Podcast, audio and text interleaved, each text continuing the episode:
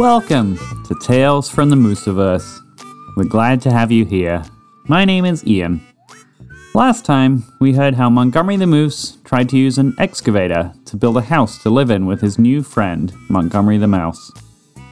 Needless to say, moose don't really use excavators, probably for good reason, and the machine ended up driving itself into Lake Damariscotta. Today, let's find out what happened next for these two friends. As always, stay tuned after the story for a way you can join in.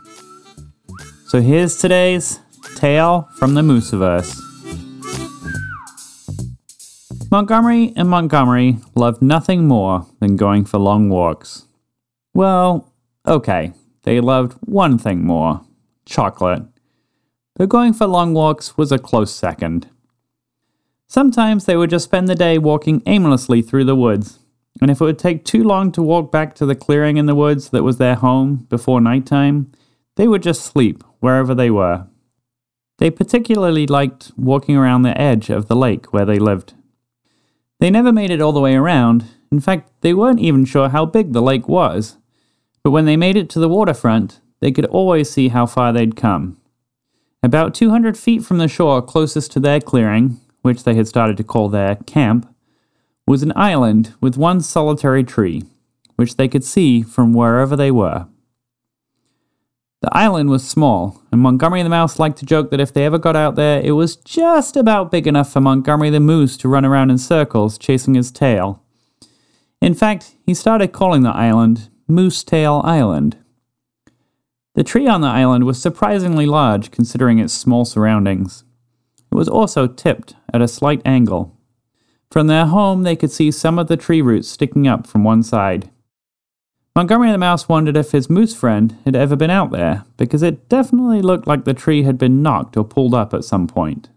For Montgomery the Mouse, walking around with Montgomery the Moose provided a whole different view of the world. He wasn't walking on the ground, after all, but riding on the back of an enormous hairy creature hundreds of times taller than him. He could see further than ever before, maybe further than any mouse had ever seen. Now he didn't have to worry about getting stepped on. He only worried about getting hit by things that Montgomery the Moose walked into or knocked down. Montgomery the Moose also had a whole different view of the world, as if he was seeing everything anew through his small friend's curiosity. What's that? he'd hear Montgomery the Mouse ask. Of course, Montgomery the Moose could never see where Montgomery the Mouse was pointing, so the conversation always seemed to go the same way. What's what? he'd reply. That, Montgomery the Mouse continued. That? Montgomery the Moose replied, pointing his snout at the first thing he could think of. No, not that, that. And so on and so on. Eventually, they would get around to talking about the same thing but sometimes it would take five minutes or more. And usually it would end up with Montgomery the Moose saying, Hmm, I don't know what that is. One such time was when they'd been walking around for about five hours around the lake. They came across a building which was much bigger than either of them had ever seen before. They'd seen houses before, but this looked different. It was much wider than any house they'd seen, and taller too. Three levels tall. The outside seemed to be made entirely of glass, and they could see people sitting inside, looking at things and occasionally hitting something with their hands. Whoa, Montgomery the Moose said. This is the biggest house I've ever seen. Yeah, Montgomery the Mouse replied. How many people do you think live here? I don't know, Montgomery the Moose answered and looked around. Montgomery and Montgomery knew that most houses had one or two metal boxes with wheels that sat outside and that would take people away sometimes. But this building had a hundred or more metal boxes. Maybe a thousand. Wow, Montgomery the Mouse responded in amazement. I don't know what a thousand is, but it sure sounds like a lot. It is, replied Montgomery the Moose vaguely. I think a thousand is the number of times my antlers got stuck in trees this year. I I haven't knocked down a thousand trees though, he clarified. No, I wouldn't have thought you would, Montgomery the Mouse said. No, I've only knocked down about a hundred and fifty three. As they stood at the edge of the forest, they heard a whirring sound, and they saw at the far corner of the building that there was another yellow machine. This one seemed to be stretching high up to the highest part of the building, and there were two people standing in some kind of cage or bucket at the top. The people were holding something big and flat and shiny in front of an open hole in the building. Montgomery the Mouse thought they must be putting more glass on the side, based on how much light was reflecting off the dangling piece. Oh, do you think they're the same people who had the other machine? Montgomery the Moose asked. Maybe we should go tell them what happened to it. Um, Montgomery the Mouse replied. So they can get it back, Montgomery the Moose added, and started walking towards them. Wait, his mouse friend replied. Stop! Montgomery the Moose stopped. Every time we do something like this, you end up breaking something, Montgomery the Mouse continued. They're up high in this machine and it looks like they're fixing this giant house. Shouldn't we at least wait until they're down?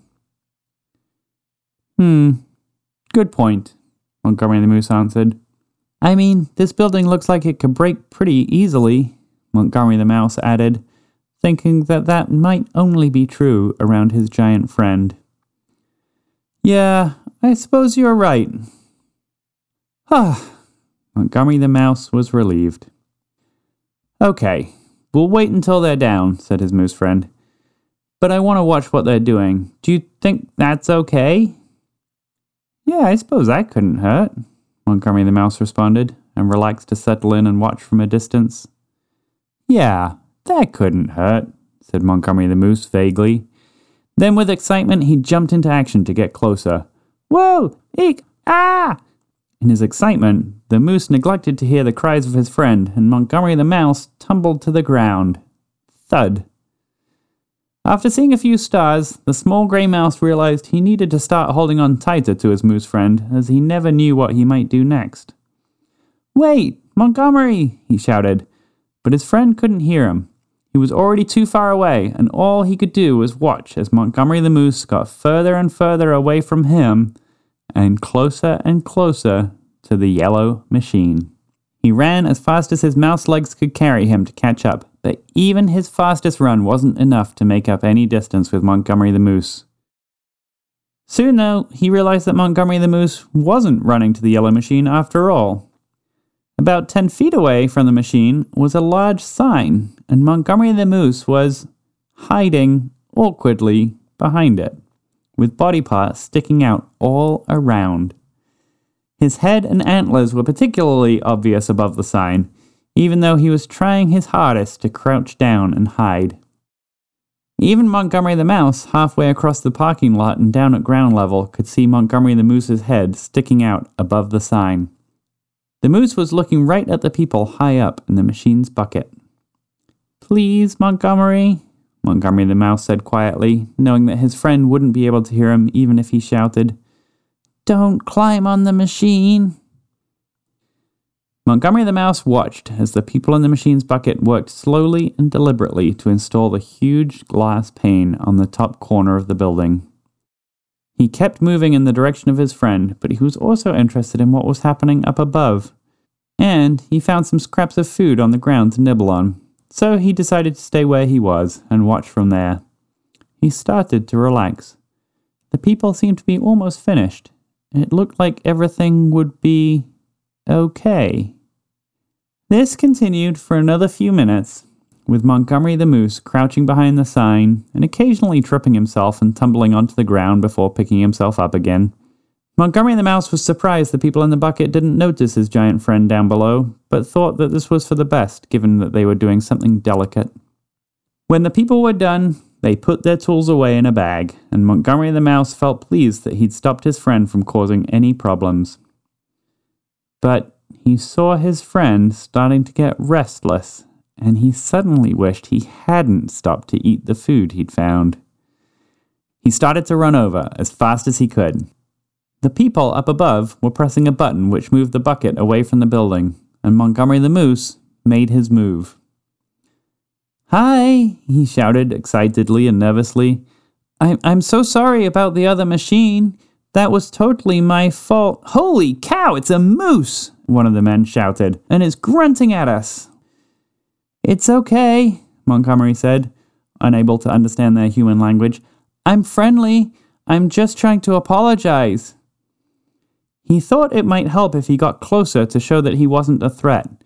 So he moved towards the machine, and being very careful not to press any buttons, he started to climb onto it. Montgomery, no! Montgomery the mouse shouted in panic. One of the people in the bucket was so panicked by a moose climbing onto the machine that he tumbled backwards, and when he pushed his hands down to steady himself, he pressed two buttons. The bucket went lunging back toward the glass building.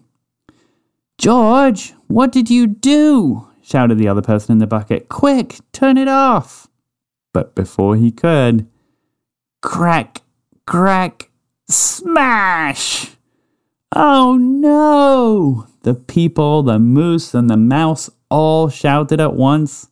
The people stopped the bucket, but at this point they were inside the building, where a desk and a chair were covered in broken glass. The people were yelling at each other, and Montgomery the Mouse looked at his friend, who was making his way off the machine and walking back towards him with a look of complete confusion. I don't understand, he was saying to himself quietly. I didn't do anything. I tried really hard. As they caught up with each other, Montgomery the Mouse clambered up one of Montgomery the Moose's front legs and back up onto his head. He could tell that his friend was feeling terrible about what happened.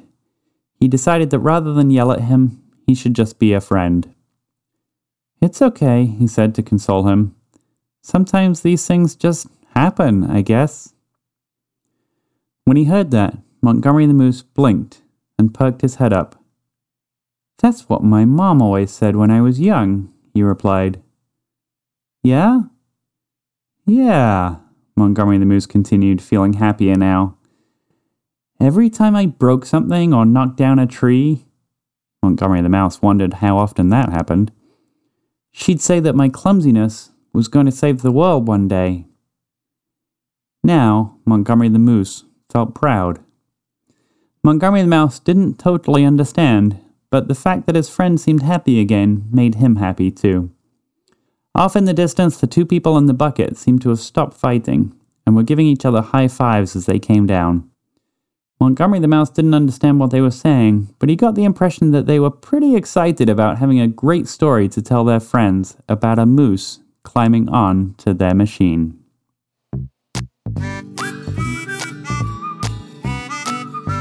Thanks for listening to Tales from the Mooseverse.